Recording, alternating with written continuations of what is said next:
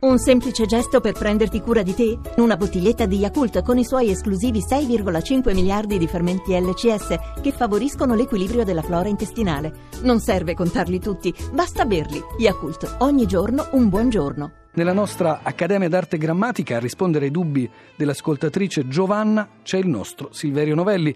L'ultimo libro di Novelli, ve lo ricordo, si intitola Si dice, non si dice, dipende, pubblicato dalla Terza.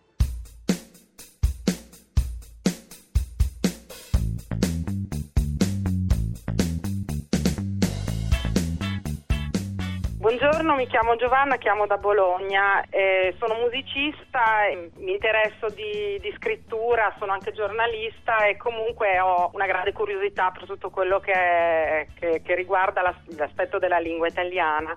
Mi è capitato di vedere in una pubblicità di un prodotto fuori da una farmacia, un prodotto cosmetico, questa parola coprenza che subito richiama insomma il contrario di trasparenza, quindi una proprietà particolare che mi ha richiamato il coprire anziché lo scoprire il trasparire, però l'ho trovata brutta e così mi è venuto da controllare, l'ho trovata un po' cacofonica, essendo musicista forse anche il suono delle parole mi, mi colpisce.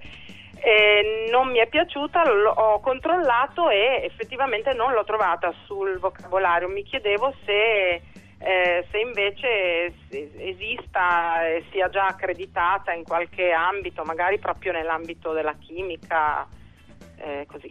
Allora Giovanna, in effetti si legge questo coprenza, intesa come qualità o effetto del camouflage. Che paroloni.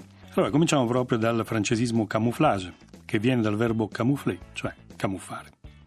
Scorrendo le, le fonti che sono offerte da Google Gram Viewer, in internet naturalmente, vediamo che camouflage è attestato nella nostra lingua scritta mm, dagli inizi del XX secolo, ehm, sia in ambito militare, nel senso ovvio, no? camouflage come travestimento a scopo di mimetizzazione, sia in un senso più, più largo, più esteso di mascheramento, specie sotto mentite spoglie.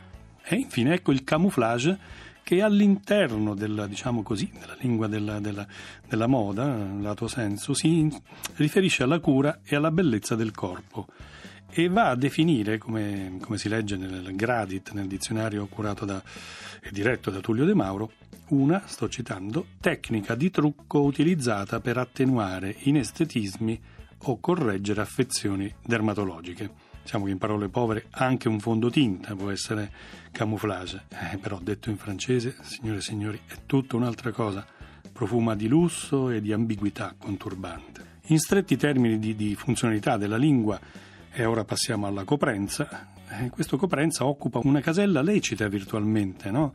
all'interno di tutta quella serie cospicua di sostantivi astratti che escono in enza e che sono correlativi ad altrettanti participi presenti in ente, usati in funzione di aggettivo o di sostantivo, tutti quanti enza ente di origine verbale, tanto per dire conoscere, conoscente, conoscenza, obbedire, obbediente, obbedienza, eccetera.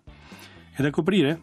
Ovviamente c'è coprente come aggettivo, vedi calza coprente o appunto fondotinta coprente ma c'è anche coprenza. Il problema di coprenza, semmai se lo ponesse la parola, non è quello eh, di essere lecito dal punto di vista grammaticale, ma è il fatto che non è registrato in molti dizionari e c'è un perché. Perché fino a ieri è stato adoperato in un ambito tecnico molto specifico, quello chimico e merceologico, e si riferisce a pigmenti, vernici, inchiostri, sostanze coloranti, la cui coprenza indica appunto il potere di coprire una superficie sottostante senza farla trasparire. Anche qui c'è un po' di camouflage.